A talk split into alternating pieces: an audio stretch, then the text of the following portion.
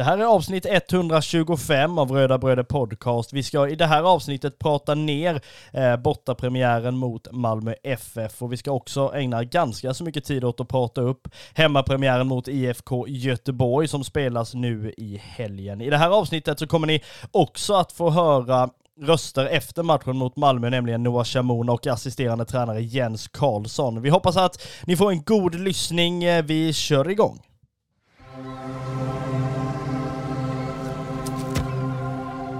Vi säger väl som vi brukar då, att vi hälsar dig som lyssnar välkomna till Röda Bröder Podcast.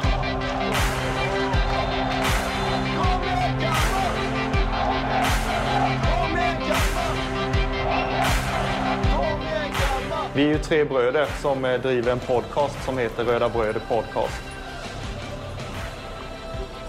Eh, det är jag, Kristoffer Karlström, och det är min lillebror Marcus och min andra lillebror Andreas. Podcasten handlar bara om Kalmar FF.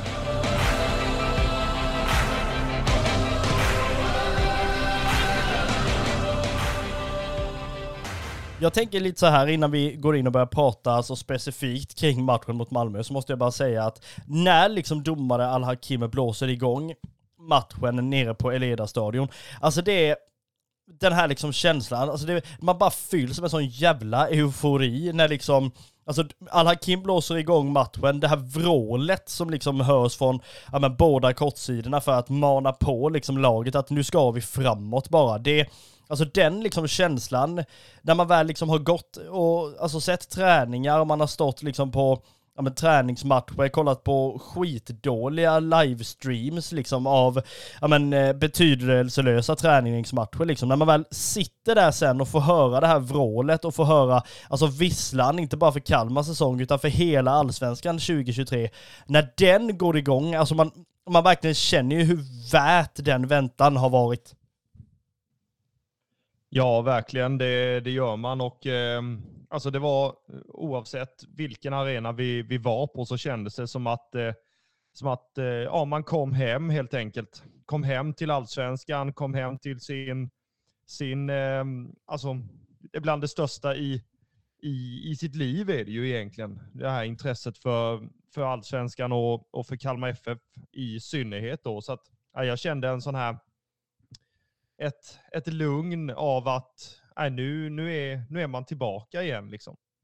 Ja, vi var ju på plats ganska så mycket tidigare eh, än vad vi brukar också. Del, dels så, eh, vi såg ju den här matchen från, från pressläktaren då under, eh, på Eleda-stadion och det här, det här var ju ett bygge som öppnade liksom två timmar innan och redan när man väl alltså var på väg ner till Malmö så började det ju bygga sig upp någon form av liksom förväntan och sådär. Att här var liksom dagen kommen på riktigt och sen när väl liksom, ja men det här alltså öppnar upp sig det här, den här liksom oceanen till eh, pressrummet verkligen liksom då, om man ser dem från, alltså skånska lokalmedian då kommer in där och börjar prata med varandra, krama om varandra som att de inte heller har sett varandra sen liksom, ja, mitt, början, mitten av november där liksom när, när säsongen väl slutade. Och alltså, man ser liksom Kal Kalmar-supporternas alltså förväntan av att äntligen få se sitt lag. När man, när man verkligen känner att man var ganska många på en bortaresa. Eh, nu är ju liksom, alltså Eleda-stadion och Malmös liksom ståplats med vad det nu tar, 6000 åskådare någonting, den, den är ju vad den är liksom. Och det är inte så konstigt att att man kanske känner en viss respekt eh, gentemot det då, eh, när, när, man väl kommer. Och så där är man liksom 150 man, då är det liksom en sak. Men när man liksom här är ja, runt 750-800 på bortastå och sen alltså en hel del även på sittplats, då kände man lite att man Alltså den, den, den här, man, ja vad ska jag säga, det var inte riktigt den här David mot Goliat-stämningen supportermässigt i alla fall liksom. Och kan ju många säga det att ja men 6000 mot 800 är liksom piece of cake för de som är 6000. Ja men uppenbarligen var det ju inte det. Med tanke på att den, alltså ljudkulissen som Kalmar-supporterna ändå kunde skapa, den är, den är ändå imponerande. Ja, och det, det bevisar ju också den den väntan och den abstinensen som, som vi rödvita också haft under, under vintern. Eh, att det, det, finns en längtan efter att få se sitt, se sitt lag. Alltså så tror jag det är för, för alla supportrar till ett, ett eh, allsvenskt lag eller lag i superettan, att man går de här månaderna och man väntar på att eh, domaren ska blåsa igång säsongen och att man ska få komma hem till sina, sina arenor och göra sina alltså, matchdagsrutiner. Man träffar de här människorna som man bara i stort sett träffar under de gångerna som det är, som det är match. Så, här. så att det blir ju en, en speciell gemenskap och, och eh, alltså en bortaresa alltså erfarenhetsmässigt så känns det som att man är, man är mer som en enhet när det är bortamatch än när det är hemmamatch. Sen är det ju fantastiskt att, att, eh, att ha hemmamatch såklart, men, men det blir en annan, en annan eh, gemenskap och en annan, ja vad ska jag säga, man tar hand om varandra på ett helt annat sätt på, på bortaplan.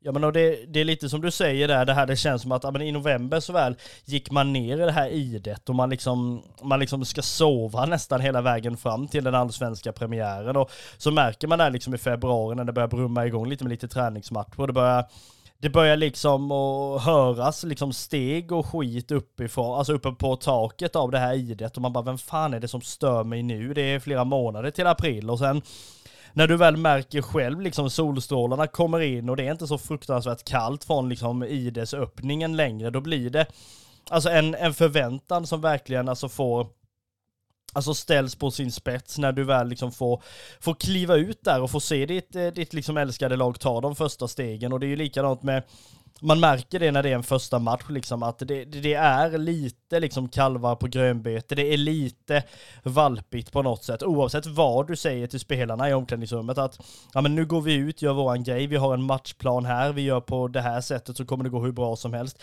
Det kommer vara liksom inte hjärnsläpp, men det kommer vara liksom spelare som tar egna initiativ, som vill på något sätt eh, full fart framåt, vill skicka en långboll alla Roberto Carlos rätt över till andra sidan, eller liksom in och trycka lite extra liksom, som, eh, ja men vi såg Mileta Rajovic gå ner och sänker eh, Anton Tinneholm med all, med all rätt liksom. Så här, man märker så tydligt när liksom spelarna har också väntat och också längtat efter det här och det Ja, det, det, det är en sån underbar liksom, tillställning, alltså att man ens får uppleva det här. Nu börjar man prata om att Allsvenskan är inte världens bästa liga sett i spelet och det ska gudarna veta att det inte är. Men alltså när vi väl pratar supportermässigt, inte, inte bara hur vi själva, Kalmar FF, liksom har mobiliserat under i alla fall första matchen och nu även inför hemmapremiären, utan när, när man får se de andra liksom, lagen, hur de mobiliserar, att det liksom är hundratals med supportrar som åker land och rike runt liksom för att ja, men stötta sitt lag. Nu är man där igen. Det var lite som eh, som jag sa till min, eh, min sambo, vi var på väg hem från matchen i, i, eh, i Göteborg under söndagen också, för hon håller ju på Göteborg så vi fick åka dit och kolla deras premiär. Och då, vi sa lite det bara att nu är det nästan bara knyta ihop den här säcken i 29 omgångar. Liksom. Nu är, nu är det, här, det här plåstret som liksom har, har suttit på hela vintern, nu är det liksom avrivet på något sätt.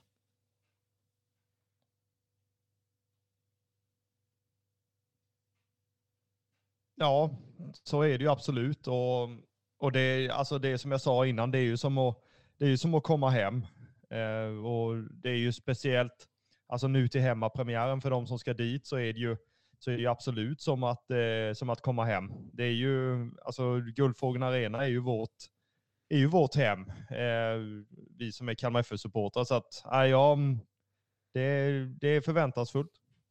Det är ju verkligen det och eh, innan vi eh, går in och pratar om hemmapremiären så ska vi ju bryta ner så smått då den här bortapremiären då mot eh, mot Malmö FF, där vi då för första gången in action fick se den här nya, liksom snygga matchtröjan som på något sätt eh, alltså visa sin hyllning för eh, ja, 50-talets eh, Kalmar FF och så vidare, eh, 1950-talet då säger vi ju. Och just alltså hur man, hur man hade byggt upp liksom designen av den här tröjan, den var ju väldigt snygg för det första liksom. Det, det är väl i korta drag, i långa drag, ja, vi hade ju kunnat prata hur länge som helst om det här egentligen, alltså hur, hur man liksom verkligen har gjort den, fast det, det kändes på något sätt som att Alltså när, när man byter design på någonting så är liksom risken att man kan förlora en del av identiteten i det. Jag minns när Kalmar FF bytte, eh, och det var väl från Puma till Hummel vi skulle försöka ha något nytt märke och man märkte direkt att alltså en del av Kalmars identitet och färgkod och skit försvann i den tröjan. Det var så att man skulle leka med,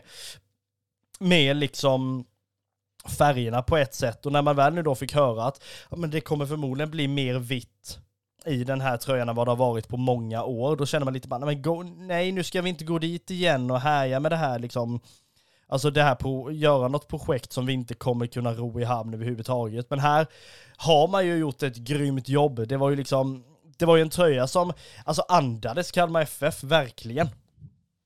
Ja, det var det och, och jag tycker att eh, jag håller med dig. Precis som, som du säger så är den riktigt snygg och jag tycker att man, alltså det är mycket detaljer också som, som eh, vi som är lite nördiga kan, kan liksom känna igen. Inte för att jag gick på, på, eh, på Kalmar FF på ja, 70-talet eller sådär, utan eh, och att det är de, de eh, typerna av siffror på, eh, på tröjan. Att det är ett eget typsnitt nu till exempel eh, som heter ja, Fredriksskans i alla fall, någonting med det. Och, och det är ju alltså det är ju Kalmar FF. Det är ju Kalmar FF i, i hela den här tröjan. Det är, det är lite som, jag fick likadan känsla som när eh, vi släppte den här tröjan med, med slottet på, på magen. Och det, det var ju också en sån här identitetsgrej att, eh, att slottet fick vara med också. Eh, men i korta drag så är den här tröjan riktigt snygg. Det är bra alltså uppdelat rött och vitt. Den är oerhört, oerhört fin att, att titta på. Så att, ja, det är, mm, jag tycker den är ja, riktigt fin. Nu kommer ju bara då den här eh, förväntansfullheten när vi ska få se bortastället, eller reservtröjan eller vad man ska kalla det nu då. Nu är det ju inte så många röda lag i allsvenskan längre. Men eh, Degerfors borta, eller om vi möter till exempel som något av de gula lagen, är ju en, en, en bortatröja då eh, värd att ha kanske. Eh, så det är väl mer, mer en liksom förväntan kring den nu då, att nu har vi sett hur man har kunnat prestera med, med liksom hemmatröjan då, reservtröjan eller bortatröjan, kalla det hur ni vill. Alltså den, den är man ju förväntansfull över, men det kommer ju längre fram. Ja, jag kan inte riktigt eh, sätta fingret på när vi kommer att eh, behöva använda den för, för första gången. Och att eh, ja, i samband med det kommer att få veta hur den, hur den ser ut.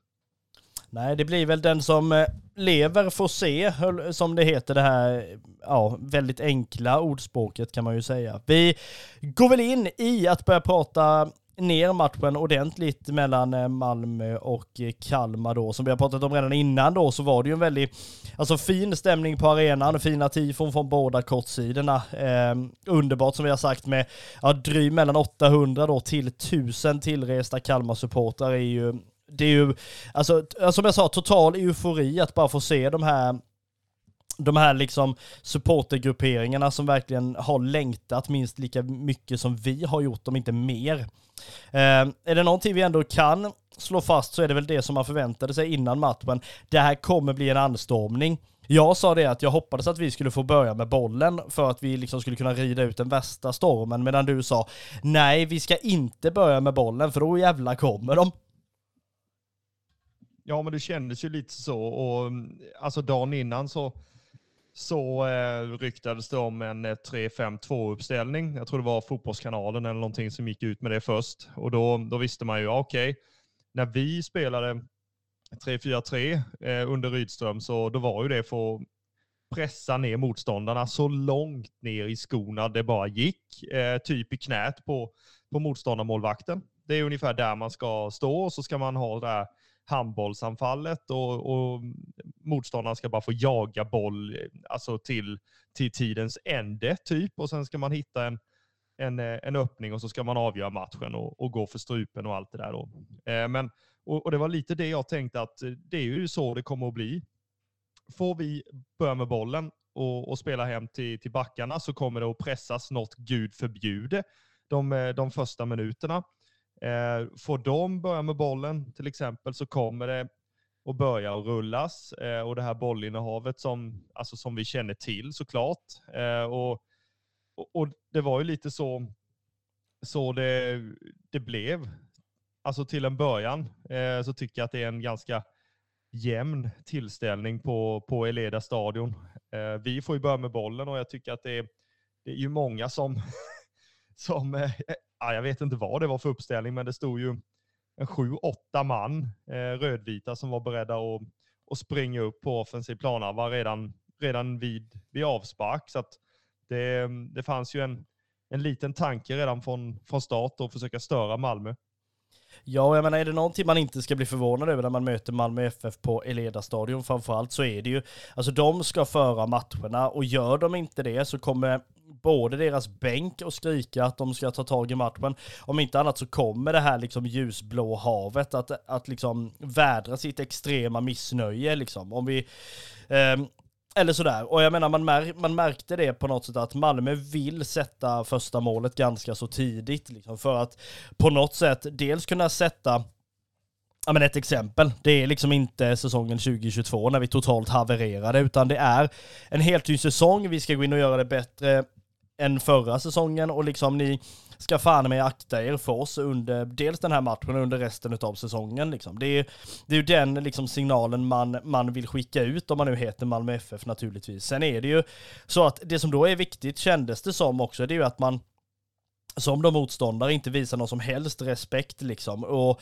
alltså försöker sätta sig själv i respekt nu, även om nu Malmö inte visar respekt för någon överhuvudtaget. Men liksom, man kan ju försöka i alla fall. Och där är vi ju tillbaka kring nämen lite Rajovic går ner och sänker Tinneholm liksom, vilket bara, bara gör att har man eufori från början så får man ju ännu mer eufori att nej men vi ska inte på något sätt stå med mössan i hand eller liksom bara peka mot vårt eget mål och bara varsågod, utan här är det liksom Nej, ni ska, ska ni liksom komma förbi oss så ska ni liksom få jobba för det något, eh, något ordentligt. Och det var väl det här man liksom blev så glad över att vi visar ingen respekt och det är ju någonting som vi har efterfrågat väldigt, väldigt mycket. Framförallt mot de här storlagen, att vi ska inte visa någon respekt överhuvudtaget. För den, de, de försöker alltid sätta sig själva i det i alla fall.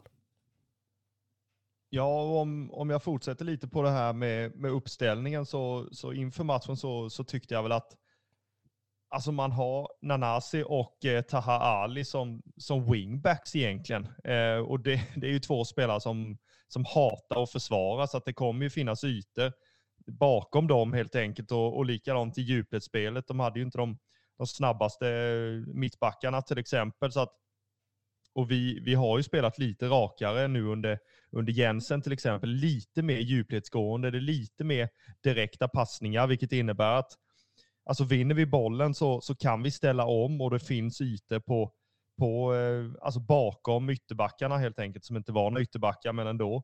Eh, och, och jag tycker väl att vi, vi fick väl se lite tendenser till det eh, och när Malmö blir lite för, för framtunga och, och man slår en passning som, som ja, ska vara jätteenkel så, så är det ju några gånger som vi lyckas sno bollen på, på offensiv planhalva och, och kan ställa om och skapa chanser. Eh, så att ja, jag tycker inte vi var, vi var inte helt ofarliga med tanke på hur vi hanterade den anstormningen efter, efter ett tag när, när matchen började sätta sig. Förhoppningen är väl så här när liksom ett lag då ska ja, men pressa något fruktansvärt och verkligen ta tag i taktpinnen i alla fall, som nu Malmö gör.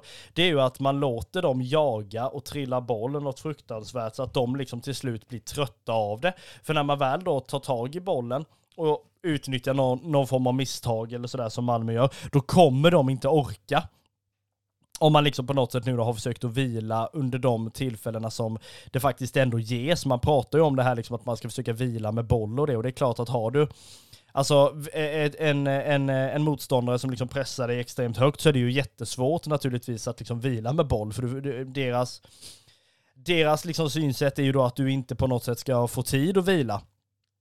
Men när, jag håller med dig om att man, man kände där liksom att det finns ytor nu när de här två då så kallade wingbacksen då som inte var det, när de väl kliver upp eller liksom vill vara, alltså den, den liksom typen av spelare de egentligen är. Jag menar nu är inte Nanasi eller Tahali några form av liksom defensiva kort du skickar in i 80 minuter när du bara ska bevaka en ledning liksom, utan det här är spelare som vill spela offensivt och den risken finns ju då att de, ja, men som du säger, blir lite framtunga. Och där måste man ju vara extremt mycket mer framåt. Och då räcker det ju som vi har sagt inte med att ja, men Mileta Rajovic ska få en boll att springa på, för det har ju motståndarna redan räknat ut att det är han som man liksom ska nå för att våra liksom yttrar på något sätt ska kunna komma upp sen och liksom ge understöd och kunna jaga ner Malmö då. Så att jag menar det, det är liksom inte så att det bara det hade funkat. Men jag, man gick ändå in i liksom halvtid där med någon form av,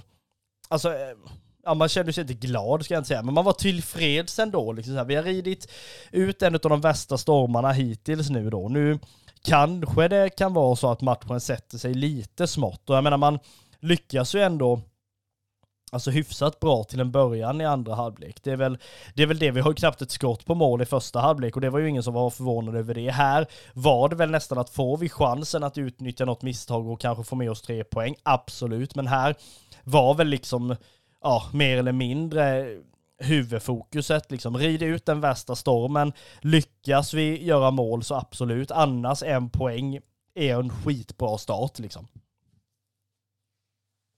Ja, eh, samtidigt så som man, alltså det spelar ingen roll eh, vilket lag man, man möter, man hatar ju att förlora. Eh, så att det, det hade ju inte spelat mig någon roll, men sen en poäng är klart man, man, eh, man, man tackar liksom inte nej till det heller. I en premiär, det är mycket som, som står på spel, det är mycket som, som eh, kanske inte sitter helt heller, helt perfekt inför i en premiär. Eh, så att ja, en poäng hade väl varit hade varit godkänt även om man, man alltid vill ha mer. Ja, och är det nu då, eh, alltså inte så att man själva liksom sätter sig i skiten, så är det väl så att det är liksom, det, det ja, nu kommer vi komma in på den här jävla straffsituationen nu då. Jag eh, tänkte att vi kan försöka prata runt den lite smått och slippa gå in i det här så man blir irriterad. Men det är ju, här är, här är vi ju extremt färgade. Alltså det är vi ju nästan alltid i den här podden, liksom av förklarliga skäl. Men samtidigt så är det ju så här, man, man liksom kände på sig det på något sätt att okej, okay, Malmö lyckas inte med sitt spel fullt ut. Nu kommer det komma någon sån här situation som man bara kommer bli rasande över och jag menar det, det är ju naturligtvis så när det väl kommer en, en, en spelare som, som AC då, i liksom Malmö, och Sätra är lite på efterkälken. Det krävs inte mycket för att en så rutinerad spelare som AC ska ramla och det krävs inte heller så mycket kontakt för att då Al-Hakim ska blåsa straff liksom. Nu, nu säger inte jag att han är en domare som vill stå i centrum, det säger jag absolut inte, men det är många andra som säger det. Och då, att då liksom storlagen får de här situationerna med sig, det är inte jättekonstigt. Det pratades om det på, på presskonferensen att, ja men är det inte lite så att eh, har du 6000 supportrar som skriker mot dig och det är en situation som kan vara straff, då är det lite närmre att du visar eh, mot straffpunkten än om du liksom inte har den, den anstormningen av liksom busvisslingar och ja, men en hel arena som ställer sig upp och skriker. Liksom. Jag har ingen aning om hur, hur det liksom är överhuvudtaget med det, men man kände verkligen så här när han väl blåser och visar på straffpunkten så känner man bara, ja, det är klart, ni satte inte något tiki-taka-spel och lyckas liksom få in bollen på det sättet. Det var inget superskott från 30 meter där liksom, ja, som, som bara borrar sig in liksom i, i närmsta krysset, utan när det är liksom ett misstag på det sättet som många påstår att det inte är straff, att det är för lite kontakt och bara så här, jo absolut det kanske det är, men ska, vi ska inte ens hamna där. Alltså har vi pratat om att vi inte ska ge Malmö någonting på deras hemmaplan, ja då är det ju, det, alltså det är ju sådana liksom situationer som de absolut inte ska ha. Det är, det, det är för enkelt. Ja, och det är det ju redan innan straffsituationen också, att eh, alltså det är ju en en, en passning som går fel eh, och det, det skapas en, en, eh, en omställning på, på deras offensiva planhalva, då, våran planhalva. Och, och sen så sätter man in en boll mot AC. Eh, Sätra är lite, alltså han är ju inte så mycket efter, men han, alltså är det en spelare som är på väg framåt och du måste vrida på det så är det klart att den spelaren är lite före, men samtidigt så, alltså det är ju ingen jättekontakt. Alltså nu är det ju, det är säkert många andra supportrar från andra lag som lyssnar på det här och bara kommer skratta oss i ansiktet. Men det, det är ju lite så att man, alltså som, som rödvit supporter så blir man ju bara vansinnig när man ser en sån situation och man vet att, alltså, man vet att det är Christiansen. Det är inte första gången heller. Man, man ser att han inte får en jättehård touch och, och ser chansen och och försöker och, och lägga sig då och, och hitta den här straffen. Och det är, ja, det är så typiskt. Och det är som, som små lag, eller vad man ska säga, så, så blir man ju ännu mer sådär mot patriarkatet, man blir ännu mer mot eh, etablissemanget sådär när det, när det händer mot ett, ett sånt lag som, som Malmö FF och att det, matchen avgörs på det viset. Det, det är klart att man, nej, det, det är så tråkigt så att man, nu blir man ju arg igen då när vi spelar in det här. Jag hade ju haft några, några dagar på mig att, att smälta det här, men nej, alltså nu, nu gjorde du mig arg. Grattis! Nej men det är, det är ju lite så, alltså jag menar Malmö ska inte ha något skit gratis överhuvudtaget. Det, det har jag liksom sagt flera, flera avsnitt av det här och väldigt lång tid. Och jag menar, Alltså ja, Zäta ska inte sättas i den situationen. Alltså det, dels för att liksom det är dåligt alltså kollektivt att man ens sätter sig i den situationen. Sen är det ju så att sätter man Sätra i den situationen, nu är det inte liksom, det, det, det Ja, vad fan ska jag säga? Det är, inte den, det är liksom inte den smidigaste spelaren som liksom man sätter i den situationen. Jag menar, sätter han sina långa ben och framför en spelare, det är klart att spelaren väljer att ramla då. Liksom, dels antingen för att han faktiskt har en viss kontakt, eller också för att det ser värre ut. Jag menar, hade Nahom Netabay gått in och försökt att sparka ner AC så hade ju inte det sett ut på samma sätt. Liksom. Det, det är inte konstigt att det blir straff. För sen säger jag absolut inte att det ska vara det heller, men jag menar, det är inte konstigt överhuvudtaget. Jag menar en sån situation med tanke på hur, hur liksom, alltså knasig den blir, eh, liksom sådär, så, så är det inte konstigt att, att, domaren, att domaren går in och blåser straff. Sen vet man ju inte vem det är som tar den. Är det liksom linjedomaren eller är det Al-Hakim som bara har bestämt sig för att här är det straff liksom? Jag, jag vet inte. Det är, ah, det är bara en dum situation och det, det man lär sig av det är väl liksom att vi kanske inte ska sätta oss i de situationerna igen då. Nej, eh, det tycker jag absolut inte. Vi vill inte ha fler, fler eh, sådana mål emot oss. Eh, vi vill inte ha något mål emot oss å andra sidan, men, men absolut inget sånt eh, alltså straffchans att ge dem. Absolut inte. Eh, men, och, det är lite tråkigt med när vi, när vi spelar ett sånt fint försvarsspel eh, och vi skapar chanser framåt. Eh, alltså Netabay tror jag har en, två chanser. Noah har något, två chanser med tror jag som han bara kan alltså utmana backen lite, lite till och bara vika in och sen få på ett bra avslut. Men istället så ja, gör man något halvdant. Eh, tyvärr, liksom. Netabay kan ju spela både Rajovic och jag tror det är Skrabb som springer på den andra ytan, men Rajovic är ju helt ren på bortre stolpen. Sen å andra sidan ska Rajovic kanske göra det en snudd lite bättre när han kommer i sitt friläge. Men det är väl lite alltså, övertaggad, vill visa för supportrarna, vill visa lite för mycket i den situationen när man kommer i, i en sån Alltså Rajovic kommer ju en sån typisk måltjuvssituation där man snor bollen och sen bara blir det ett friläge och sen tar man i för kung och fosterland istället för att ja, värdera lite och bara lägga in den. Så att, nej, det är därför det känns tråkigt att, att få åka hem från, från Malmö med, med en 1-0 förlust i, i bagaget när vi, alltså, vi är ju inte långt ifrån heller att ta en poäng. Det, det tyckte ju Rydström på presskonferensen att jo, men vi dominerade ju ganska så rejält och han höll inte med vår våran huvudtränare Jensen att, att det var en jämn match och, och sådär. Sen är det ju, ja, lite av det måste nog Rydström säga med tanke på vilken förening han, han representerar nu. Men eh, ja, det var en betydligt jämnare match än vad, än vad man eh, tyckte från Malmöhåll. Ja, hade han varit tränare i Kalmar nu då det här året och varit där så hade han ju varit rasande över att det där blev straff. Och jag menar han, han hade inte påstått att det var någon straff nu, alltså om han hade varit tränare fortsatt i Sirius liksom. Det, så mycket kan man ju ändå säga. Men för att skita i honom och gå tillbaka till Rajovic då så är det ju precis som du säger, han måste ju sätta den. Alltså det, det är klart att, ja, jag vet inte. Alltså det, det, är precis som du säger det här med att men det, det liksom kanske är den övertaggningen hellre då. Alltså när man får den liksom passningen, det är ju liksom en allmän utdelning på den, den passningen han får. Och liksom att då komma helt fri, man liksom ha, hör bara Kalmar-supporten att här är det mål. Han har ju förmodligen också liksom ställt in sig på att han sätter den här. Och jag menar att då, då är ju risken att man tar i lite för mycket och så liksom blir det en, en liksom sån klassisk liksom ah, nej! En klassisk sån situation liksom som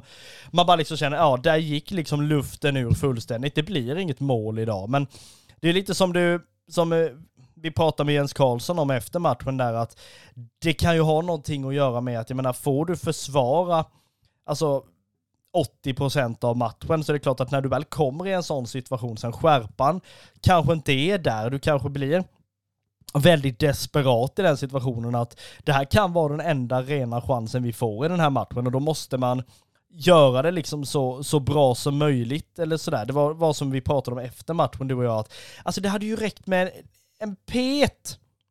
En liten, liten jävla pet mellan benen på liksom eh, Johan Dahlin och sen är det liksom 1-1 och så är Malmö skitarga över att de för, för, förmodligen kommer ha en eh, 2022-säsong igen liksom. Fast det, nej, det var väl lite så i, i, i den matchen nu mot Malmö där man kände att Nej, det var liksom inte meningen. Alltså vi, vi skulle inte sätta någon boll liksom, över, överhuvudtaget. Det var, var väl bara så. Jag menar den straffen är väldigt signifikativ för alltså, hur den här matchen är. Att Malmö spelar sitt spel liksom och får inte utdelning på det, men då ska de liksom lik förbaskat få utdelning på ja, en fast situation liksom. Det var vad som man kände efter matchen att ja, de slog ju oss inte med ett spelmål i alla fall. Det var ju inte det här som vi har sagt tiki-taka-försvaret där de liksom spelar sig in i mål och bara klackar och har sig, utan det krävdes liksom en straff, det fanns inget annat. Så att, eh, det, är väl, det är väl så man kan sammanfatta det egentligen.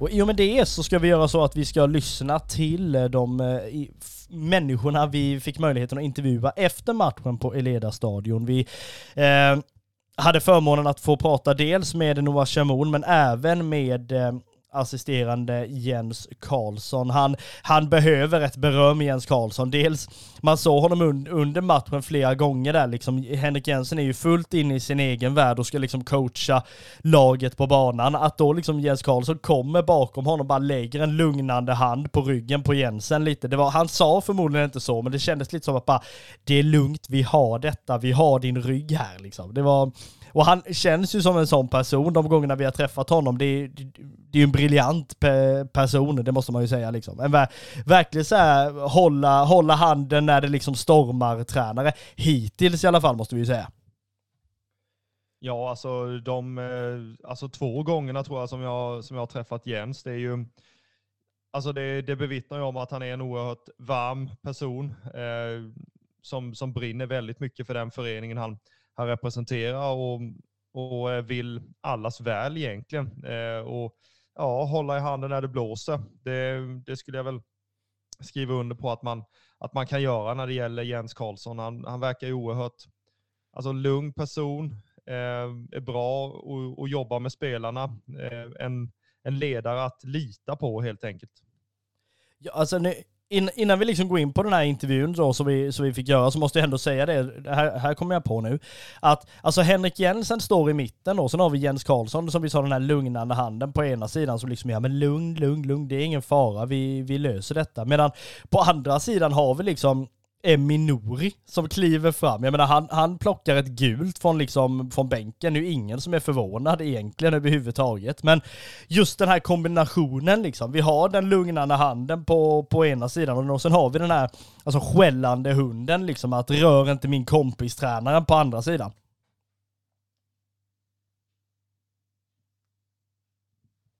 Så i och med det så ska vi väl ta att vi lyssnar på då den eh, lugnande handen, eh, nämligen Jens Karlsson. Han eh, kommer här.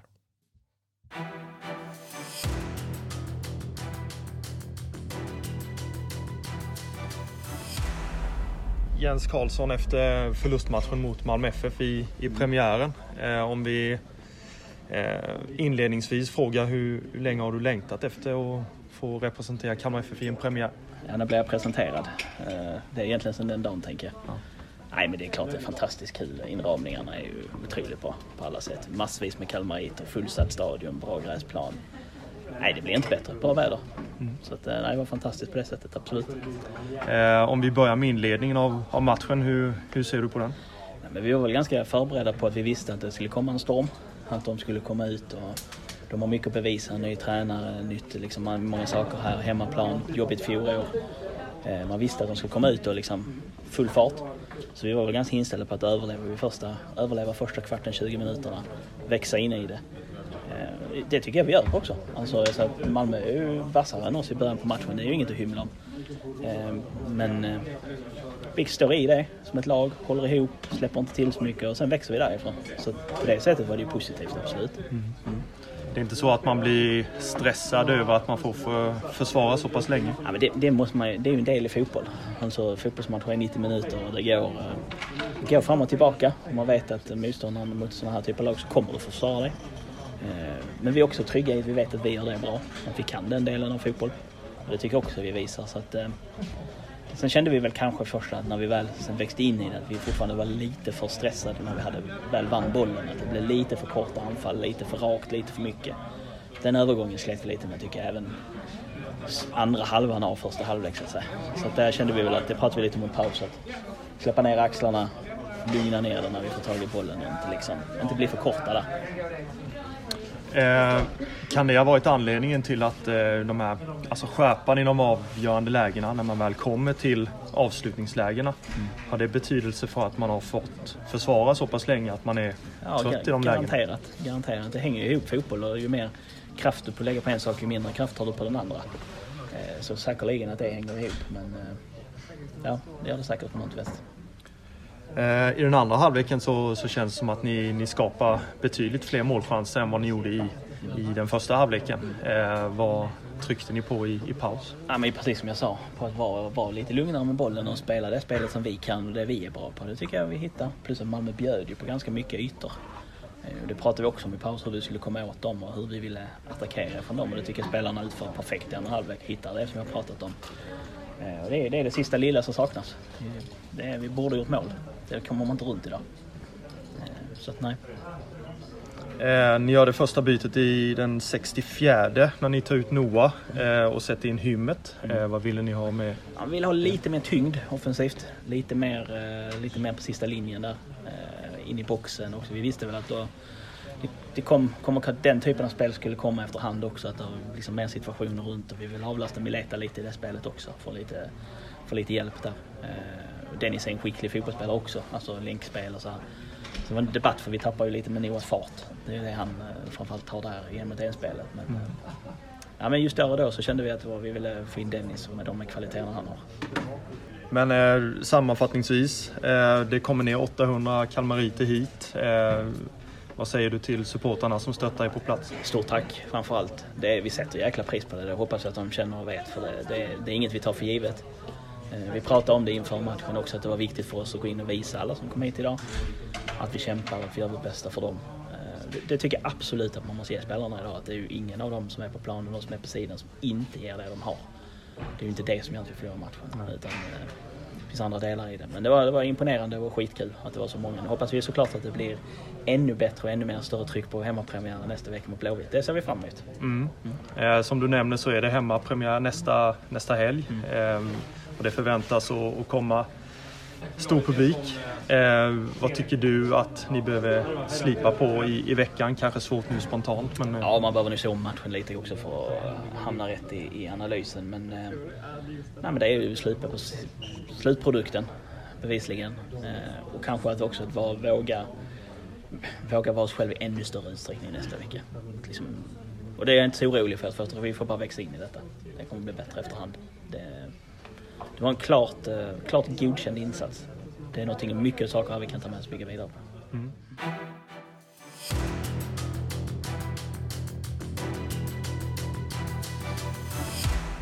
Fan vad fin han är Jens Karlsson ändå. Alltså man, man gillar det här. Det är liksom, det är så öppet och det går liksom, ja, som vi sa innan, man hymlar inte med att, att Malmö i, i början av matchen är, är bättre. Liksom. Jag tar mycket hellre det än att man liksom märker Alltså, eller att, vad ska jag säga, än att det lyser igenom på något sätt att ja, men man vill försöka göra sig bättre än vad man var. Jag, liksom, jag sätter jättestort värde i det här. Sen eh, tack återigen Jens Karlsson för att vi får möjligheten att, eh, att tugga med dig efter de här matcherna ju.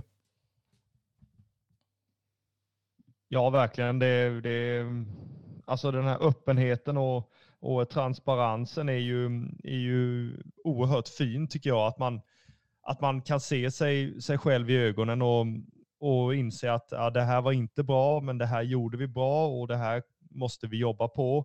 Eh, och sen att, alltså det här mot eh, supportrarna, jag, när jag i alla fall sköt intervjuerna så, så tycker jag det är jätteviktigt att de får skicka någon form av hälsning till de supportrarna som har varit på plats eller de ja, som har följt på ett eller annat sätt. Och eh, Det tror jag betyder mycket för, för oss som supportrar att få höra det, att lagets och ledarna sätter jättehögt pris på det, precis som, som Jens är inne på, att, att det gör väldigt mycket att det är mycket röd, rödvita supportrar på plats, eh, både hemma som, som borta, eh, och att vi gör det här tillsammans. Det, nej, det är fina stunder.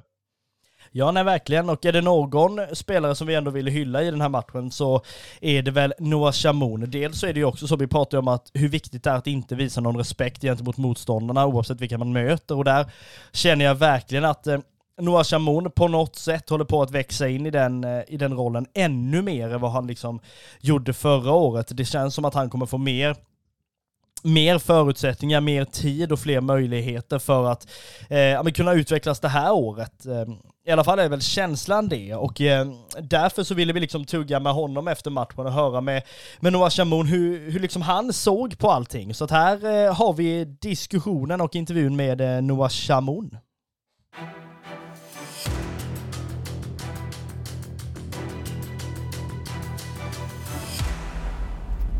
Eh, Noah Chamoun efter matchen mot eh, Malmö FF som eh, blir förlust med, med 0-1. Eh, spontant så här efter matchen, hur, hur går dina tankar? Eh, tråkigt såklart, åka hem utan något poäng. Eh, kollade lite på vissa situationer vi hade och vi hade våra lägen som egentligen vi ska få in. Eh, sen tycker jag ändå att det är en rätt så billig straff. Han har ju lite kontakt men eh, väldigt billig eh, för att vara en sån här match i starten, eh, premiär. Så, men jag tycker ändå det är helt okej. Okay. Um, om vi backar tillbaka lite. Uh, efter en lång försäsong, hur mycket längtar du efter premiären innan? Uff, det går inte att beskriva med ord. Jag tror det är så för varje fotbollsspelare i vilket lag som helst. Eh, tre månader lång försäsong, det, det, är mycket. Det är många vänskapsmatcher och allting där. Eh, så det är skönt att få just Malmö i första matchen och känna liksom kicken i hela kroppen. Så det var, det var riktigt skönt.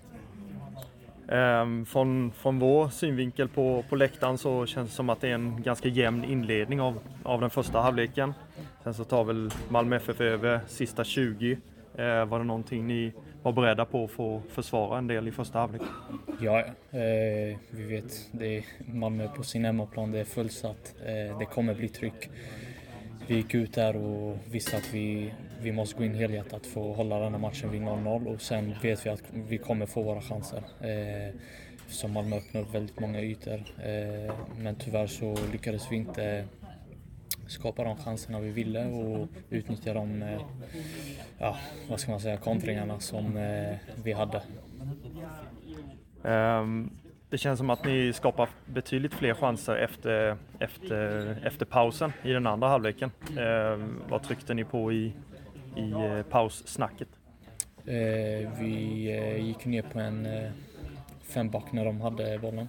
Eh, visste att de var två skickliga. Vi har Nasi på vänster och Ta Ali på höger. Det är två skickliga yttrar. Eh, men så länge vi håller dem på rätt sida får dem dit vi vill så kommer vi vinna boll och eh, kontra. Eh, och det lönar sig. Eh, vet att de...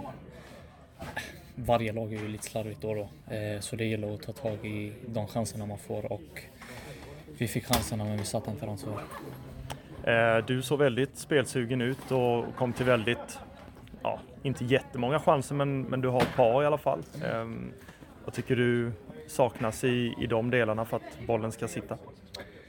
Eh, om du frågar mig så var det en fruktansvärd match från min sida idag. Eh, det är exakt de lägena jag vill hamna i. Eh, jag känner att jag vågar ta dem liksom en mot en duellerna mer detta året än vad jag gjort eh, ja, någonsin i min karriär. Eh, jag känner mig väldigt fri. Eh, men dålig match från mig men kommer få se mycket, mycket mer de andra matcherna. Mm. Eh, tror du att, att ni fick försvara ganska mycket i, i första halvlek? Eh, tror du att det hade betydelse för hur skärpan blev i de avgörande lägena sen i andra halvlek?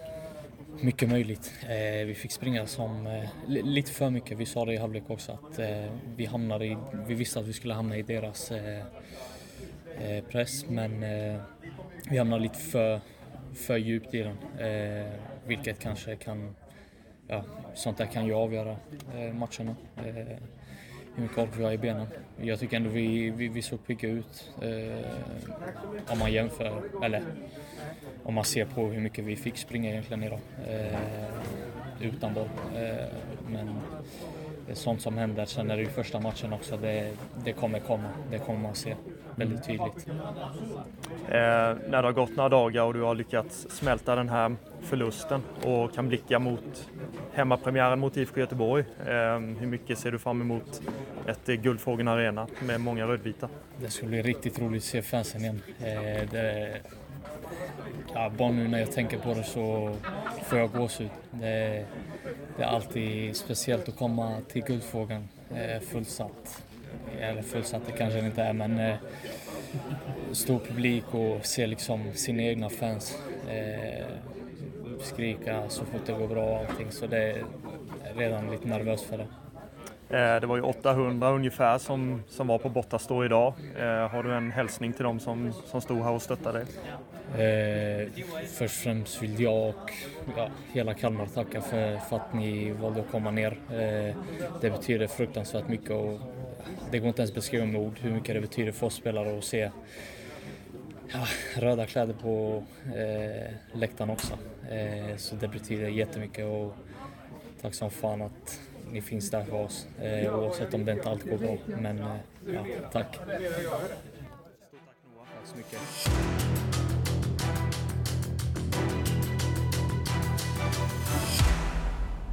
Noah Chamoun eh, var det vi fick höra där eh, och vi eh, gör så här samtidigt att vi slår ett slag för eh, våran webbshop som vi har eh, på eh, Spreadshirt. Går du in på hemsidan rodabroder.myspreadshop.se så kommer du hitta Eh, produkter med eh, Röda Bröder-loggan eh, framför allt, men också sen med de andra motiven vi har. Bland annat så har det kommit in eh, loggan för Kalmar-fans Kronoberg, som är en av de nya grupperingarna som har startats. Vi har också Eh, fortfarande Smålands Röda Lejon-loggorna, båda två som finns där till försäljning för både herr, dam och även de yngre och helt nya supporterna. Gå in och botanisera där, så hittar ni säkert någonting snyggt att ha på er inför hemmapremiären som vi nu då ska börja prata upp i detta nu, Kristoffer. Och vi har ju då IFK Göteborg på hemmaplan. Vi har i lyssnande stund, kan vi ju säga då, runt 5 5500 sålda ungefär och runt 100 eh, biljetter kvar då på kurvan då, hemmakurvan. Så att förhoppningen är ju att det kan bli, jag ropade ju ut det här med liksom femsiffrig publiksiffra, jag vill ju alltid ha mer som det heter, men alltså 8-9 tusen, hamnar man där så är man ju ändå ganska nöjd. Nu är det liksom en helgdag. Alltså det är ju liksom påskdagen, men då är det ju allt annat som också ska in. Det är ju liksom inte så att alla käkar lunchen och sen drar ner till Guldfågeln, även om man kan hoppas att det blir så. Ja, eller så åker man eh, åt fel håll, höll jag på att säga. Eh, jag, eh, ja, tråkigt nog, kommer att missa hemmapremiären. Eh, det är påskmiddag nere i eh, Karlskrona med, med sambons släktingar, vilket innebär att man får hänga på dit helt enkelt. sen är det väl så att man, man ser till att man får tillåtelse att sitta med sin telefon en del från start 17.30. Ja, och de som eh, då kommer komma till Guldfågeln Arena och eh, spela är ju då eh, IFK Göteborg. Jag då som har ja, men en, en sambo som håller på IFK Göteborg. Jag hade ordnat en överraskning faktiskt under söndagen att vi skulle åka ner och kolla deras, eh, deras hemmapremiär då mot IFK Värnamo. Eh, vilket vi också gjorde, det var ju jättetrevligt eh, på alla sätt och vis framförallt. Men eh, det, det, man kan säga om IFK Göteborg, lite sammanfattat faktamässigt då, de spelar ju på Gamla Ullevi. Ehm, eh, och är ju då bildat eh, sex år innan Kalmar FF är bildat, nämligen 1904. Man har då 13 SM-guld, vann ju då det senaste 2007. Och det känns lite som nu att man liksom har fastnat lite i det där Ehm, alltså just att det där 2007 var på något sätt ett gyllene år för liksom IFK Göteborg och att man då har fastnat lite i det där just med, alltså spelarmässigt, är det några man har liksom inte fattat riktigt att det faktiskt är 16 år sedan man tog guld, utan det är att, ja men han kan vi plocka med oss, han var ju med och vann guld där 2007. Alltså kollar de på Kalmars trupp, vi har ingen som var med 2008 när vi vann guld. Ja det är ju Emin Nouri då på, på sidan och folk i akademin och så vidare. Men det är liksom ingenting annat och det, det är ju lite som vi har pratat om innan här att IFK Göteborg har ju valt hemvända vägen i sina värvningar, vilket liksom Ja, absolut, eh, så länge de håller. Men jag menar, kommer de hem och knappt kan gå så spelar det ju liksom ingen roll. Och än mindre spela fotboll. Ja, och där, där tycker jag väl att eh, vi i Kalmar FF har varit snäppet bättre i det. Eh, vi har ju tagit hem eh, tagit hem spelare som eh, vi vet kommer betyda, betyda mycket för, för föreningen och för, och för truppen. Eh, Erik Israelsson är ju en sån till exempel som vi, som vi plockade hem eh, 2020 som, som blev den här starka eh, ledaren i, i gruppen som, som alla lyssnade på. Eh, han blev senare lagkapten också, eh, inte alls konstigt. Eh, nu jobbar han med Kalmar FF med hjärtat till exempel och är en väldigt stor, stor eh, profil och, eh, och ledare i det. Ehm, och ja, alltså det är bara för att dra ett exempel. Ehm, och jag tycker väl att alltså det är väl många som har höjt på ögonbrynen när det, när det kommer till, till IFK Göteborg och höjer ehm, alltså frågetecken efter frågetecken i, i eh, lite all, alltså lite olika områden kring kring Göteborg. Det är liksom i den sportsliga ledningen så finns det en del frågetecken. Eh, det finns ju frågetecken på, på tränarbänken, inte minst efter att man har sparkat mycket Stare eh, och även i spelargruppen också. Eh, nu senast så, så lämnar ju till exempel Simon Tern för att han, alltså, han tror mer på IFK Värnamos sätt att spela fotboll till exempel. Och det, det säger väl lite grann utåt också vad IFK Göteborg är i för fas just nu. Att man, alltså, jag, jag tror inte man har hittat hem riktigt än. Nej, det tror jag verkligen inte. Eh, och liksom precis som du säger där, man väljer att, att sparka Mikkel Stare, alltså bara några veckor innan premiären. Alltså han har, nu har inte vi alla kort på bordet eftersom att vi inte följer IFK Göteborg på det sättet, men alltså det, det, det är ju det är ju inget annat än förvånande just av den anledningen att här har du en tränare som har varit med och byggt upp liksom ett lag nu under under försäsongen, har varit med och coachat laget under hela försäsongen, under kuppen. Sen liksom blir det ju ett kupphaveri. Men då alltså, höjer man på ögonbrynen och tänker, nej men vi ska nog sparka den här killen. Alltså på något sätt så känner jag att hade han blivit sparkad under förra säsongen eller under sommaruppehållet, då hade man nästan mer fattat det att okej, okay, de är inte nöjda med hur liksom det här liret ser ut överhuvudtaget. Men det blir nästan lite det här då utan, som jag säger, att ha alla korten på bordet, så blir det utåt sett lite, ja men jättebra att du har fixat det här, jättebra att du har, har löst det här och den här spelidén. Fast du, nu kan du ju åka då. Det blir liksom väldigt konstigt. Sen är jag på något sätt lite allergisk mot det här att okej, okay, men sparkar du din huvudtränare så är det nästan automatiskt en assisterande tränare som ska gå in och driva laget. Alltså du får, du, du kan ju inte förvänta dig heller att, alltså stordåd då heller. Jag menar det är klart att, men om, om nu liksom en, eh, en eh, huvudtränare sparkas, den har ju på något sätt fått lite influenser från liksom sin assisterande tränare för att man ska kunna vara ett team på något sätt. Att då förvänta sig att ja, men spelet ska se helt annorlunda ut eller att spelidén ska vara totalt motsatsen kanske till vad man har haft innan.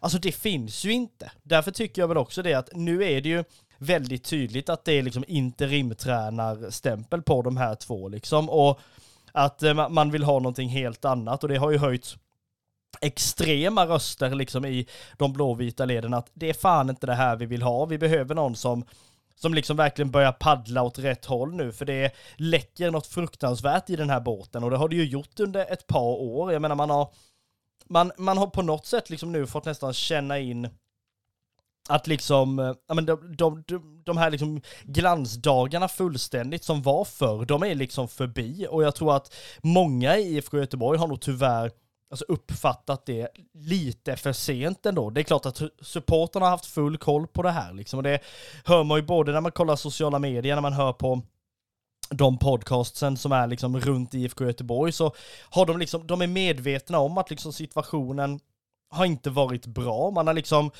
precis som du säger, valt den här hemvändarvägen och liksom varit för mycket i det förgångna liksom. Att, eh, ja, det, var, det var som jag lyssnade på eh, Eh, våra kollegor borta på BB-podd då, Göteborgspodden, som pratade om det att det finns till och med de som, när liksom Micke Stare nu fick sparken, så började prata om att Glenn Hussein och Torbjörn Nilsson skulle gå in och ta över det här.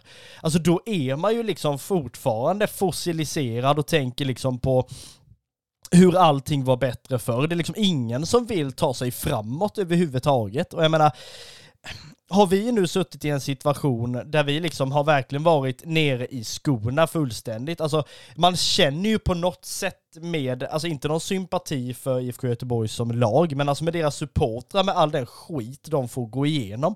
Alltså vi vet ju vad de liksom går igenom. Ja, vi har ju varit i, i liknande situationer innan. Eh, det är klart att man har varit förbaskad på, på den sportsliga ledningen eh, några gånger. Det är klart att man har varit eh, besviken och, och, missnöjd med, med den tränaren man har haft till exempel. Eh, så att, eh, det är ju inte alls konstigt. Samtidigt så, eh, vi har ju bytt tränare också ett antal gånger under, under ett antal år eh, och det gör ju IFK Göteborg också, men, men det känns som att Alltså, om man nu ska jämföra de här föreningarna så är det ju så att Alltså vi har satt en, en eh, spelidé, vi har satt en ambition om hur, hur det kommer att, alltså hur vi vill att det ska se ut eh, i framtiden visionsmässigt. Eh, det finns en röd tråd mellan A-lag och akademi till exempel, vilket innebär att det blir ganska lätt att flytta spelare mellan, mellan lagen. IFK Göteborg känns ju som att där är det, alltså jag har ingen insyn i IFK Göteborg så, men det känns ju som att man Alltså, det är nog fullständig kaos alltså.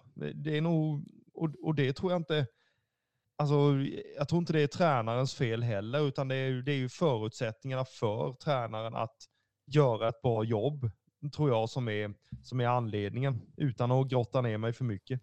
Ja, alltså det, det är väl det som liksom man ger känslan eh, utåt sett i alla fall till, till alltså oss då som följer andra lag och liksom har Göteborg som motståndare att ja, men det är alltså inte bra. Så, så mycket kan man ju säga. Och alltså jag, med tanke på att jag var på Gamla Ullevi i söndags, liksom, det tog fan inte 20 minuter innan liksom bandsågen var liksom framme liksom. Och det var Alltså det var så fruktansvärt roligt att bara sitta där och lyssna. Att jag, liksom, jag skiter i vilka som vinner i den här matchen. Liksom. Det är bara kul att se fotboll. Men att just när man liksom märker det att de har ändå kommit dit väldigt, väldigt mycket folk. De hade ju över 16 000.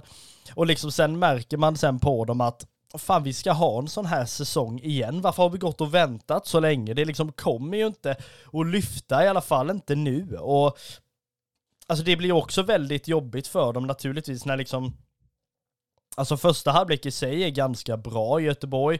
Alltså har ändå någon form av spelidé under den första halvleken liksom sådär, och försöker ändå få något spel att funka.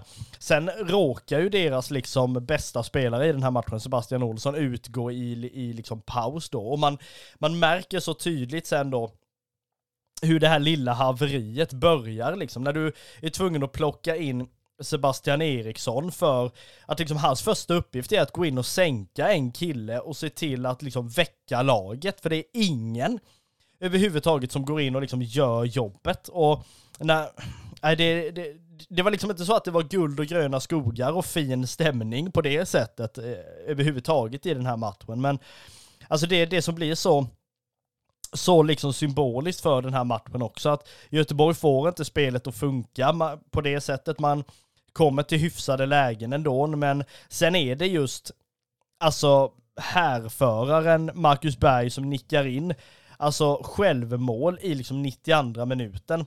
Alltså det var som att lägga en filt över Gamla Ullevi bara, den här liksom känslan av att det kanske kan lösa sig ändå. Vinner vi inte nu och gör något chansmål här i slutet så får vi i alla fall en poäng. Fast liksom, inte ens det. Liksom. Det, alltså att förlora mot IFK Värnamo i liksom en premiär, det har ju de varit med, om, varit med om innan ska jag säga. Men när det liksom just är på det här sättet, det är liksom den spelaren som verkligen ska leda laget framåt, som liksom ska ja, se till att rensa terrängen framför de andra liksom. När till och med han är den som skickar in liksom självmålet. Alltså det är ridå, alltså fanns det någon form av ridå som bara kunde smälla ner över Gamla Ullevi så gjorde den ju det i i den situationen liksom. Och här måste vi ändå påpeka sen, vad är det för Göteborg vi får i hemmapremiären då? Blir det liksom en jävla tillbakastuds nu för att det var alltså en dålig premiär och liksom där, där de bara kommer försöka meja ner oss. Dels för att alltså visa Kalmar FF att vi är inte så jävla dåliga som vi såg ut mot Värnamo och även visa för sina supportrar. Eller kommer det vara alltså för övertaggat så att vi liksom kan komma ut och bara spela den här frejdiga fina fotbollen som vi vill liksom?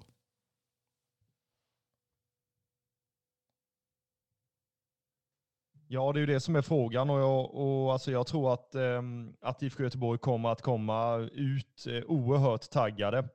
Eh, det är klart att efter en sån eh, riktig plump i, i premiären, eh, en hemmapremiär också, det, ja, det är klart att man vill, vill visa för sina supportrar att man, att man är betydligt bättre än så, både, ehm, både liksom individmässigt men samtidigt som, som lag, att man, att man kan prestera Eh, det, det tror jag man vill, vill visa i, i matchen mot oss på, på Guldfågeln. Men ehm, ja, det är frågan om, alltså man blir inte skiträdd över den insatsen som, som de gjorde. Det är inte så att man ja, eh, blir ja, som sagt livrädd inför, inför premiären, hemmapremiären. Eh, så är det ju absolut inte. Samtidigt så, så tror jag att vi har väldigt stor nytta av att, eh, att IFK Göteborg är i den fasen man är i också. Eh, och vi är väldigt trygga i, i vårat spel och våran spelidé. Så att eh, jag tror att vi kommer ha, ha mest boll i alla fall. Den eh, diskussionen är ju, är ju slut där. Ja, men jag tror det också. Jag pratade med Joakim Harnäs där som håller eh, ena taktpinnen i BB-podd där och hade ju ett riktigt ångestavsnitt nu senast då efter matchen mot Värnamo. Liksom så här, nu, nu ska man ändå påstå att Värnamo är inte det liksom det skitgänget som folk, alltså liksom tror ändå, jag menar de, de har på något sätt en spelidé och där stannar liksom vad de har egentligen. Men de tror verkligen på den och är det någonting som som han påstår att Göteborg förmodligen kommer att ändra inför matchen mot Kalmar så är det att Hussein Kanil kommer att komma in istället för Eman Markovic. Liksom. Man märkte att Markovic är en spelare som jag kan tycka liksom är väldigt alltså rolig att se på. Det här är liksom en, ändå en spelare som har en viss spelstil som jag verkligen kan tycka om, fast man märkte det i matchen mot Värnamo, det var inte hans dag överhuvudtaget. Och liksom, det Göteborg måste ha nu i den här matchen, det är inte att gå in och köra över och på något sätt vinna med 4-0, utan alltså ge sina supportrar någon form av litet hopp i alla fall. För man vet ju det att kommer Kalmar spela ut Göteborg kanske leda med 1-0 efter 10 minuter, alltså då kommer det inte vara den här ja men vi reser oss igen stämningen, utan då kommer det vara liksom, men inte nu igen liksom. Den stämningen kommer man ju höra från liksom norra, norra kortsidan då på Guldfågeln om om du Kalmar går ut och verkligen mejar ner, vilket vi ändå hoppas att de gör naturligtvis.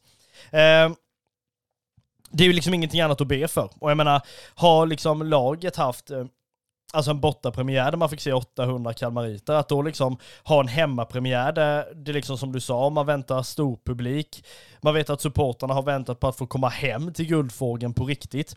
då liksom att möta IFK Göteborg och få se sitt lag på något sätt ändå kunna rulla ut dem liksom. Det hade ju varit Ja, det hade man ju verkligen, det hade ju varit värt att se om inte annat. Det här kommer ju bli en väldigt, väldigt fin match liksom. Och förhoppningsvis så är väl Göteborg ganska så övertaggade, vilket Kalmar FF då kan liksom dra nytta utav.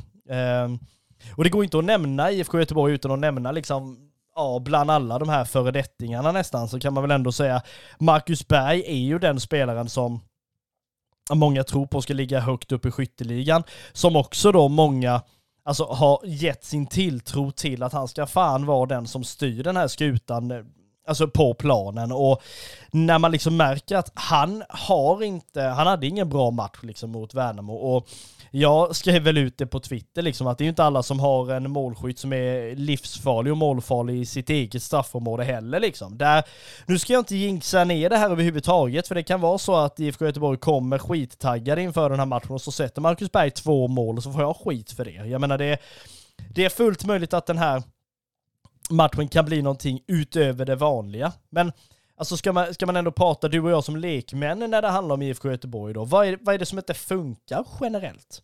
Är det liksom det här att man har fastnat vid att man alltså, tror för mycket på de föredettingar liksom, bara för att man har namnkunnigt lag? Eller är det liksom, alltså sitter det mycket mer djupt rotat än det som gör att den här jävla båten inte flyter?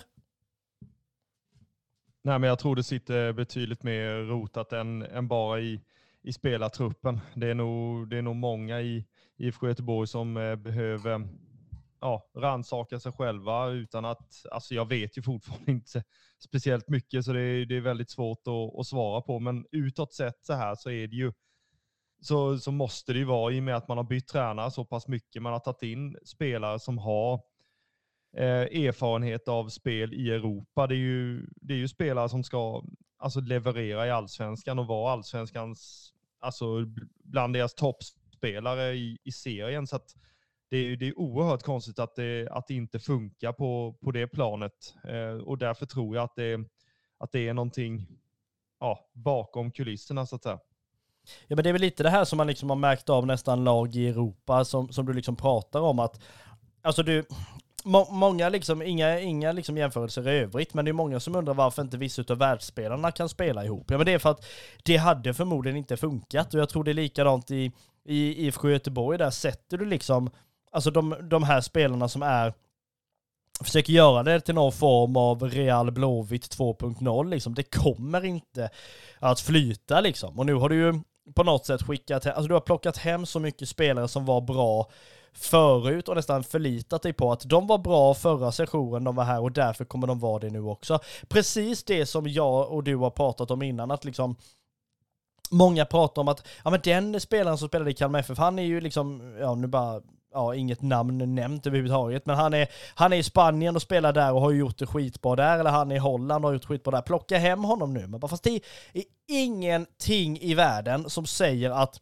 bara för att han har gjort det bra innan och blivit såld utomlands så kommer han att göra det minst lika bra när han kommer hem. Det finns ingenting som säger det. Och det här, IFK Göteborg är väl liksom ett ett verkligen liksom bevis på det, att det liksom behöver inte hålla bara för att det har hållit eh, alltså en gång tidigare liksom. Och är det något lag man man ändå vill möta i sin hemmapremiär, liksom, just nu i alla fall med tanke på hur fruktansvärt mycket det stormar kring IFK Göteborg, så är det ju just att Alltså de vill man möta i en sån här situation. Jag menar jag hade absolut inte velat ha, ja men säg Häcken eller säg något av Stockholmslagen i hemmapremiären, för där vet man att de har inte det här liksom stormandet, okej nu stormar det en himla massa i AIK, men liksom det är inte, det är inte av samma dignitet på något sätt. Här är det liksom ett lite halvångestladdat IFK Göteborg som Alltså redan efter första matchen liksom känner doften av eh, hur det illa det såg ut under förra säsongen. Så att här är det ju liksom något lag som man verkligen kan kan liksom såra på alla, dessa, alla dess möjliga plan fullständigt så är det ju IFK Göteborg i den här hemmapremiären där det förväntas väldigt mycket publik och där vi hoppas att ni som inte har köpt biljetter hittills verkligen gör det, för kurvan ska säljas slut. Är det någon som eh, vi ändå vill påpeka saker om i den här matchen så är det ju den som blev utsedd till Röda Bröder-spelaren under matchen mot Malmö FF, nämligen Ricardo Friedrich. Han prenumererade ju nästan på det under förra säsongen och är, var ju en av dem mot Malmö som faktiskt såg till att det inte slutade annat än än 1-0. Vad liksom känner vi kring Friedrichs säsong så här framöver? Känns det liksom som att, ja men, jag har väl varit lite orolig för att det kanske är alltså ett dåligt andra år eller ett andra år som går lite sämre liksom. Känner du lika stor liksom oro som jag gör? Nej, inte längre. Eh, inte efter matchen mot Malmö så, så tycker jag absolut inte det. Eh, det är klart att alltså, det är ju som en, en nykomling i allsvenskan så, så är det alltid andra året som är, som är jobbigast. Eh, men jag tycker inte vi har sett tendenser till det överhuvudtaget. Och, och kollar du insatsen mot Malmö så är det ju, ja, alltså den är ju, förutom att man släpper in eh, mål på straff så är den ju helt, helt felfri. Eh, så att, alltså jag tycker han gör många, många eh, avgörande räddningar och leder laget som lagkapten. Han är lika aktiv i, i spelet precis som han var förra året, så vi, vi känner ju igen honom.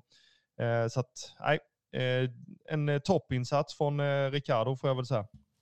Ja men jag kan inte annat än att hålla med. Jag har väl alltid lite den här alltså, oroskänslan över när man liksom har gjort en sån succésäsong så kommer den andra säsongen liksom. Då ska man leva upp till det på något sätt också. Men förhoppningsvis så bevisar han väl fortfarande att han är allsvenskans bästa målvakt. Vi säger ju grattis till eh, Ricardo Friedrich för eh, men, årets första utmärkelse som Röda Bröder-spelaren i matchen emot eh, Malmö.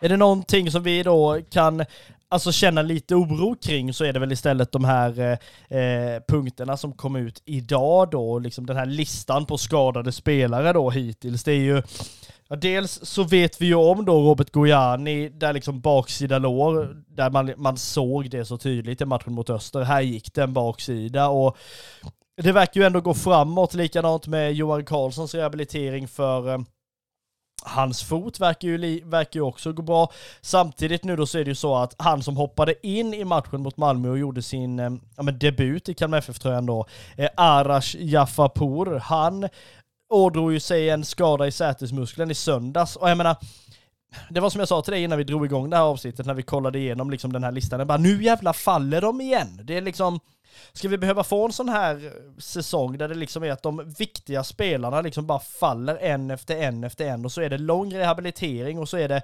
skit och dynamit fullständigt med de här liksom? Eller vad, vad liksom ska man känna kring detta? Är det liksom nu haveriet börjar redan?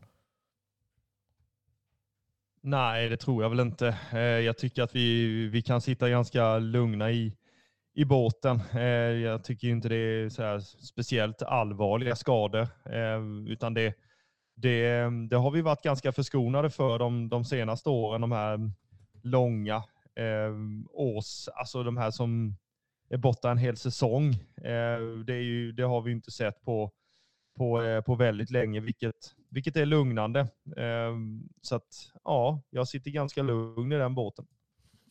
Ja, nej, men det, förhoppningsvis så blir det väl så, men det, fan det är jag som är orolig här nu redan innan. Fan, det ska man inte vara redan i omgång två känner jag, men det, det, det är väl så det får vara hittills då.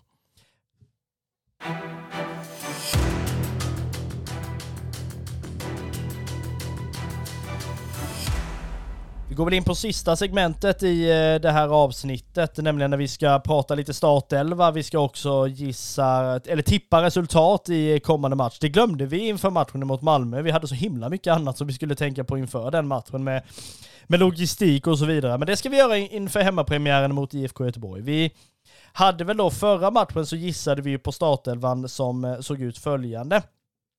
Med Friedrich i mål, med Lindahl, Sätra, Sjöstedt, Olafsson med mittfält med Gustavsson, Romario och Netabay. Offensiva mittfältare med Skrabb och Shamoun och sen Rajovic högst upp. Den här var ju liksom inte jättefel överhuvudtaget, den här eh, alltså startuppställningen. Men vad liksom känner du så här generellt inför matchen mot IFK Göteborg? Är det någon spelare där du känner den här spelaren borde kommit, komma in från start och kanske röra om det ännu mer? Eller känns det som att vi, som att vi har det hyfsat klart redan där? Nej, men komma in och röra till det vill jag väl inte att någon gör. Eh, jag tycker väl att vi, alltså, man, man vill ju ha en ganska klar startelva mm, ganska länge som, som man kan spela ihop sig och, och det här med relationer i, i spelet, det, det betyder ju oerhört mycket. Eh, så att jag tycker inte vi ska, vi ska ändra på den startelvan i, ja, överhuvudtaget. Jag tycker Noah till exempel är värd en, en andra chans eh, och få komma ut på, på guldfågeln och, och eh, prestera bättre än vad han kanske gjorde mot, mot Malmö. Eh, sen kom ju Hymmet in och, och erbjöd eh, en viss tyngd i, i anfallsspelet, eh, vilket också betyder mycket. Eh, men jag vill ändå ge Noah den eh, chansen en gång till. Eh, så att, ja, inga ändringar från min sida. Nej, jag känner väl eh, i princip likadant, att det är liksom inte någon spelare som, som man verkligen alltså lyfter sin hand och känner att men han måste in, fan bänka den här spelaren. Utan jag menar, jag tror det kommer bli en helt annan eh, typ av match mot eh, IFK Göteborg. Dels kommer den förmodligen bli lite mer fysisk, känns det som, med tanke på att att planen ser ut som den gör. Jag tror ni som har sett bilder på, på gräsmattan just nu på Guldfågeln vet vad jag pratar om. Det är liksom mer brunt än grönt på sina liksom på sina håll och det är ju liksom en, ja, nej, vi, vi har pratat så mycket om det här liksom, men är det någonting som är negativt med Kalmar FF så är just nu så är det liksom planen, hur det ser ut och den liksom, de förutsättningarna vi har. Så jag tycker vi lämnar det där här som det heter, att liksom inte grotta i oss för mycket i det.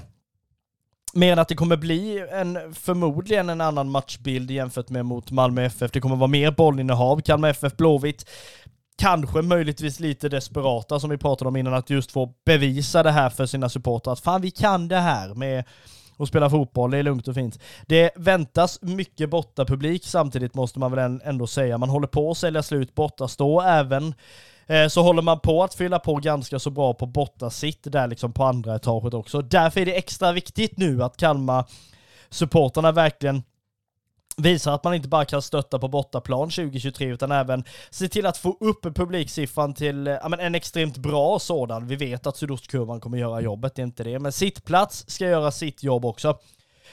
Därför vill vi nu i slutet av det här avsnittet då gå in och eh, tippa tippa ett sedvanligt felaktigt resultat då i den här matchen. Så ni som har pengar att förlora, gå gärna in och sätt dem på våra tipp, eller ni som ja, vill ha ett felaktigt tipp helt enkelt, gå in och lyssna på det också. Förra året så råkade vi ju tippa rätt i någon form av, eller någon match i alla fall.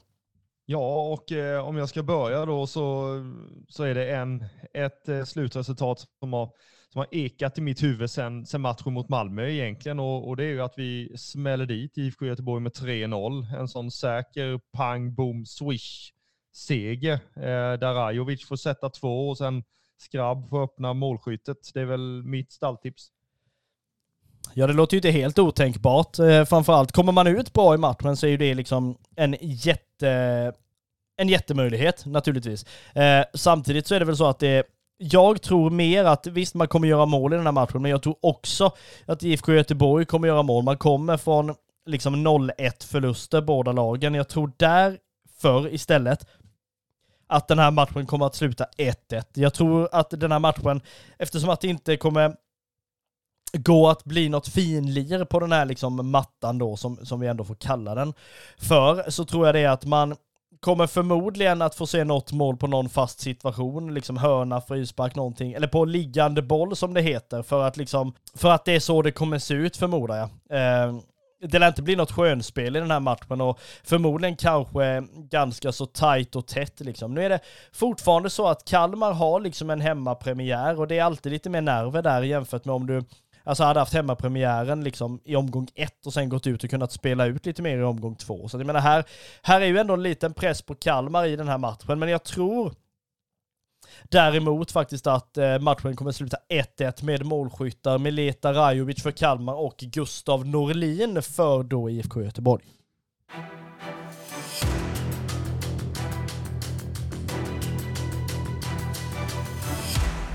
Vi sammanfattar väl det så smått då att ni som inte har gått in och köpt biljetter till eh, eh eftertraktade hemmapremiären mot IFK Göteborg, gå in och gör det. Framförallt ni som sitter på sittplats. Som vi sa innan, vi vet att ståplats förmodligen kommer att bli slutsåld till den här matchen.